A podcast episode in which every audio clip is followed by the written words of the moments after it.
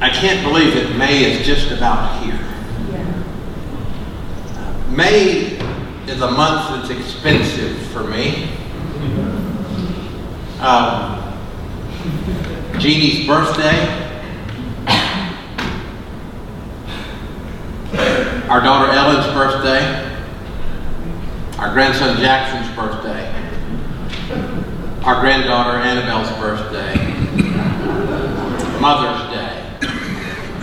And our anniversary. 34 years coming up, two weeks from today. I remember going on a marriage retreat when we were in seminary in Louisville. Men were in one room and women were in another room. We'd been married maybe four or five years by then. And they asked us to rate our first year of marriage, year number one, on a scale of one to ten. Jeannie gave her number, and I didn't hear it. And I gave my number, and she didn't hear it. And when the retreat was over, we were talking about the question and what we had rated our first year of marriage. We each gave it a two. Not that it was that bad, but it had gotten so much better. And so, since Jeannie does all of the typing, uh, I wanted her 34 years in to rate our marriage for all of us to see, kind of a report card as to how we're doing now, and we'll all be surprised together. Okay.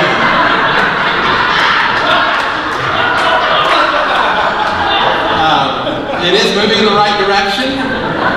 Another 300 years will be a solid four. Minute. The development. Oh, ah, there you go. She knows her birthday's coming up in a few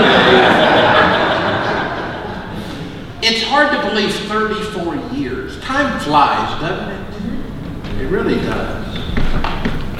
Thank goodness we are finishing better than we started. The Bible describes life as a race. And the sad truth is, not everyone finishes well. We need to finish well. I probably was most impressed with that phrase when I was talking with my friend Tom Lowry. I sent him a letter years ago. And I prayed for my friends in the ministry, and I asked Tom, what is it that I can pray specifically about for you? And I'll never forget what he said. Tom said, pray that I finish well. And I thought that was very wise because, well, we've seen people not finish so well. We've seen people disappear. Or we've seen people do things that they never should have done and be shipwrecked in the faith. All of us know some runners in the race that just stopped or went sideways or went backwards. Some get discouraged and some get distracted and some get hurt.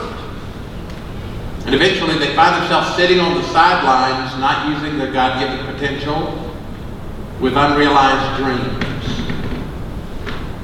So here's some words of encouragement to finish well. Hebrews 12, 1. Therefore, since we are surrounded by so great a cloud of witnesses, let us also lay aside every weight and the sin that clings so closely. Let us run with perseverance the race that is set before us. Before we go further, let's pray together. Father, thank you for the runners in this room, and the race of life, and the race of the Christian life. And Father, we ask that you would give us refreshing today, that you would give us energy, that you would give us direction. And Father, thank you for being with us every step of the way in this race. In Jesus' name we pray. Amen. Hebrews 12.1 talked about, as we began, a cloud of witnesses. Who's that talking about? Well, you have to go to chapter 11 of Hebrews, and it's really a list of people from uh, that you'd be familiar with from faith in the Old Testament, but that's not what we're going to concentrate on today. What I wanted to concentrate on are these words. Let us also lay aside every weight and the sin that clings so closely. Let us run with perseverance the race that is set before us. This means we need to run with endurance, and we need to run the whole race and never stop. We're in a marathon, not a sprint as Christians. But we need to put aside the stuff that slows us down. Our character is not determined by how we start the race, but how we finish it. And what Paul said in 2 Timothy 4 7 to 8 makes sense in light of this. He says, I fought the good fight, I finished the race, I've remained faithful. And now the prize waits me, the crown of righteousness, which the Lord, the righteous judge, will give me on the day of his return. And the prize is not just for me, but for all who eagerly look forward to his appearing. To finish well, to hear God say, Well done, good and faithful servant, one day, which is what we all want to hear. What do we do? What are some hints to help us along the way? I've thought of, well, a few. First, to finish the race well, we have to do this. We have to remove the obstacles. Remove the obstacles. The things that stop us, hold us back from doing everything and being everything God wants us to be. I thought about having a literal race today. I thought about, well, we've got some people on the front row, but I'm not going to make you do it, I promise. I thought about putting Helen Gilliland against Mitch Hagan. Helen, Helen. Helen, Helen already has people cheering for you. But I thought about handicapping the race. Before they would race from one side of the sanctuary to the other side of the sanctuary, I thought it might be good to give Mitch maybe this chair and 10 hymn books and maybe a podium to get to the other side. Now, with even without that, Helen's pretty spry, and she might. I, I don't know. She'd probably beat me, but if one of them was encumbered with things, and if you were a betting person, you'd probably bet on the other one, wouldn't you? The one that wasn't toting the load. Well, forgive the English, but it's true. When we have things that get in our way of running, well, it, it, it messes us up. That's why we were told, let us lay aside every weight of the things that sin that clings so closely. So, what are those obstacles in our lives? I've told you this before, and I'll tell you this again. I think one of the greatest weapons Satan uses to mess us up is distractions. And that can be some good things, too. But he loves to distract us and get us sidetracked from our Christian walk. I've seen hobbies distract people from being active in churches. You ever seen that? I love clocks. I collect clocks and I work with clocks. I can take any clock in America apart. I can't get them together, but I can get them apart. I promise I can. And there's a, a group I want to join. It's the National Association of Watch and Clock Collectors, the NAWCC. And there's a chapter in Atlanta around Sandy Springs. And guess when they meet? Sunday morning. And guess who won't join? I won't. And I've seen people over the years join something and get involved in something, and then they kind of miss church this week, and then, well, it's this month, and then distraction. I've seen sports get in the way. In Indiana, which is a little basketball crazy state that we lived in for many years, they started traveling teams with six years olds, and they would have games on Sundays. Parents had to make a choice. What are we going to do? What's most important that we teach our child? Business could stop us from setting aside the Sabbath. There's a huge list of distractions that can hinder us. So that's one way that some people have. Another big hindrance can be our past. Our past can really weigh us down with either guilt or shame over what we have done, or resentment and bitterness about what others have done to us. And it's a two way street. Remember the Apostle Paul, he had a past. He persecuted the church. And then after he saw the light and came to Christ, well, a lot of people in the church shunned him. And so he had guilt and shame over what he had done, and then he could have had resentment and bitterness over how he was shunned. But he didn't become resentful or bitter. And he wasn't focused on guilt and shame. Look what he said in Philippians 3 13 and 14. Paul said, Brethren, I do not count myself to apprehended, but one thing I do, forgetting those things which are behind and reaching forward to the things which are ahead. I press towards the goal for the prize of the upward call of God in Christ Jesus. We talked about that a few weeks ago, excuse me, when we looked at the final principle. So Paul wasn't going to be hindered by his past, the things he had done or the things that had been done to him. He was going to race and keep his eye on the finish line. So to finish well, the first thing we need to do is to remove obstacles, the things that hinder us and distract us from going forward. I've over the years, this is another one that's very timely this week for me. I've over the years counseled people that probably need to change their circle of friends. You ever had to tell that to a kid or someone you love, you need some new friends?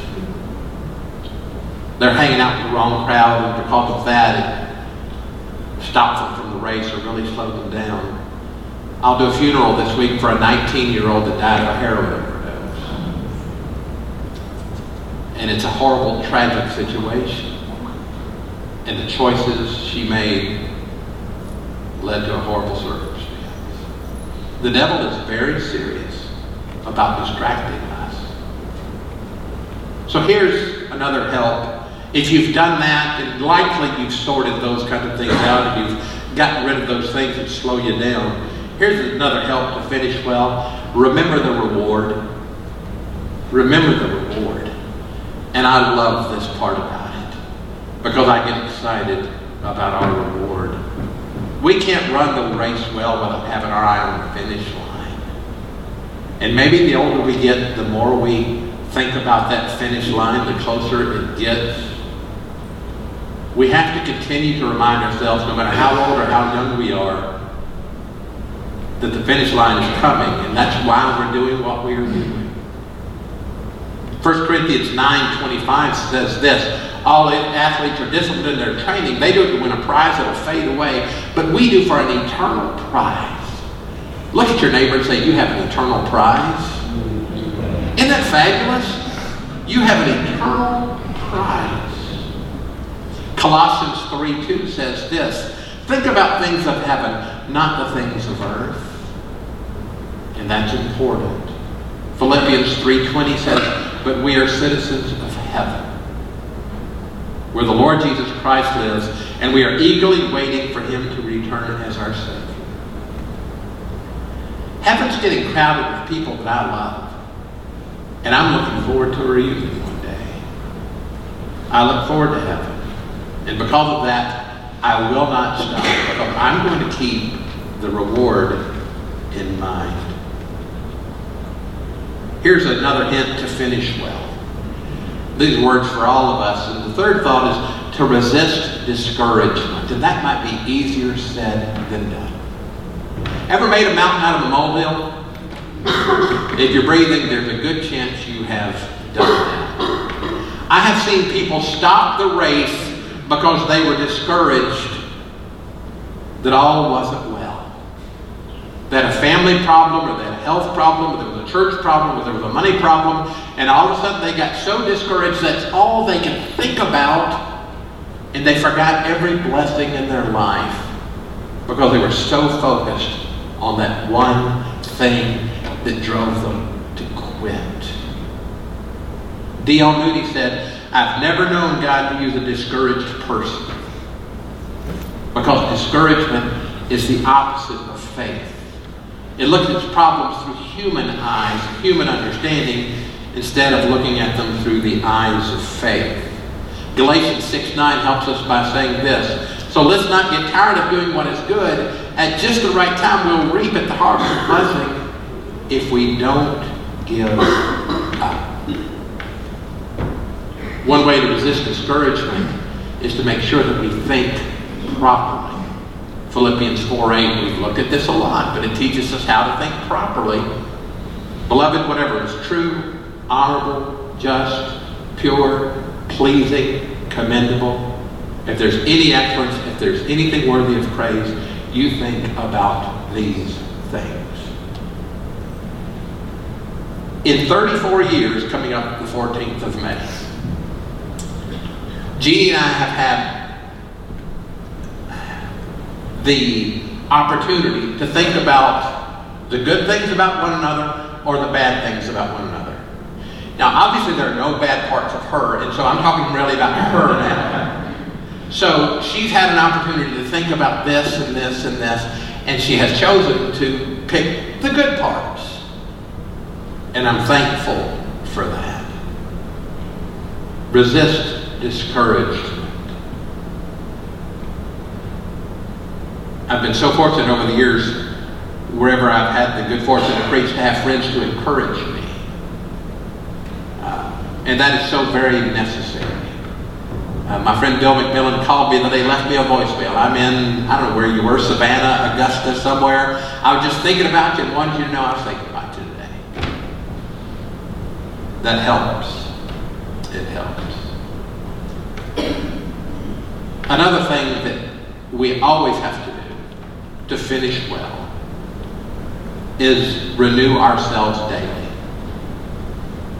Renew ourselves daily. How do we do that? We do that through praying every day, staying connected to God. 1 Thessalonians 5.17 puts it well, pray without ceasing. That's what you're supposed to do. That's what I'm supposed to do. And when we do that, when we're in constant prayer with God, our lives are going to be so much richer. Yesterday, Jeannie and I went to a restaurant, and the tables were very close together. And we had our meal, and an older gentleman and his daughter sat at the table next to us, very next to us, and they were loud talkers. They were very loud talkers. And therefore, we became unintentional eavesdroppers. You ever become an unintentional eavesdropper? When you're sitting right there and they're talking louder, you're going to hear what's going on. And, well, we did. We didn't mean to, but we did. My family was falling apart she was telling her dad about leaving and choosing a job over family. God was never mentioned. And then the food came and there was no prayer. God wasn't invited to join them at the table and they weren't praying without ceasing. To seem to me they weren't praying at all. And when we stop that, we're in trouble. And we'll never finish well if our prayer life is not what it's supposed to be. The other thought, and you know the next thing coming, we have to make sure we're in God's Word. Not just at church, wherever we are. Psalms 119, 105 puts it like this Your Word is a lamp to my feet and a light to my path. He tells you how to live, and He tells me how to live. I have good news for you today about this. You are here and you are running. You need to keep it up. You need to finish well. The wonderful part about this race that God has for us is it no matter how old oh, we are, or what we have done, or what we haven't done, He's always there saying, Get up. Get up and run. Finishing well is so very important. Can you imagine what would happen to this world if you went home and you got on your device or you turned on the news and the headline was Billy Graham and Franklin Graham rob a bank in North Carolina? Can you imagine how that rocked the world?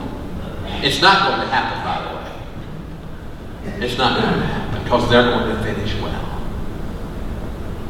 But what's the headline about us reading? It would rock the world too. Finish well. Let's pray together.